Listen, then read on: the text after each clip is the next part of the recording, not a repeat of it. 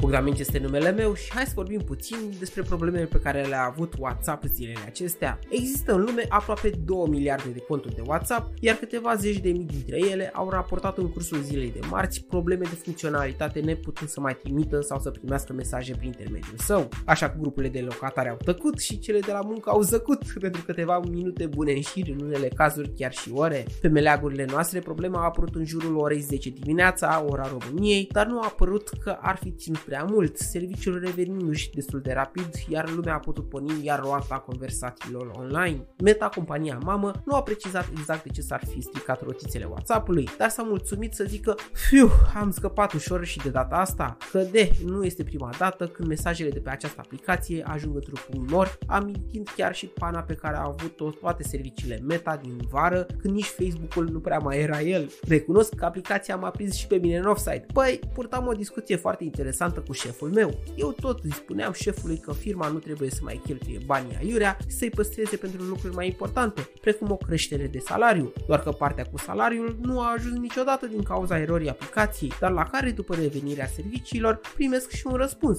Bine Bogdane, reducem cheltuielile și înghețăm salariile. Aoleu, mi-a înghețat inima. I-am explicat repede că nu la asta mă referisem. Munca e muncă, dar ce mă făceam dacă aveam o conversație cu soția mea? Ea la mine, Bogdan, când vii acasă, ia ceva de mâncare, că eu am făcut curat și nu am avut timp să pregătesc ceva. La care eu o să încerc să răspund și să-i zic, ia mai du-te și bang, dă eroarea peste mine și nu ajunge și finalul. Ia mai du-te de bara odată și zim dacă avem cartofi să fac o porție prăjită. Prăjit era fundul meu dacă se întâmpla cu adevărat așa ceva. Sper că pe tine eroarea nu te-a prins pe picior greșit. Până data viitoare să fim atenți la butoane.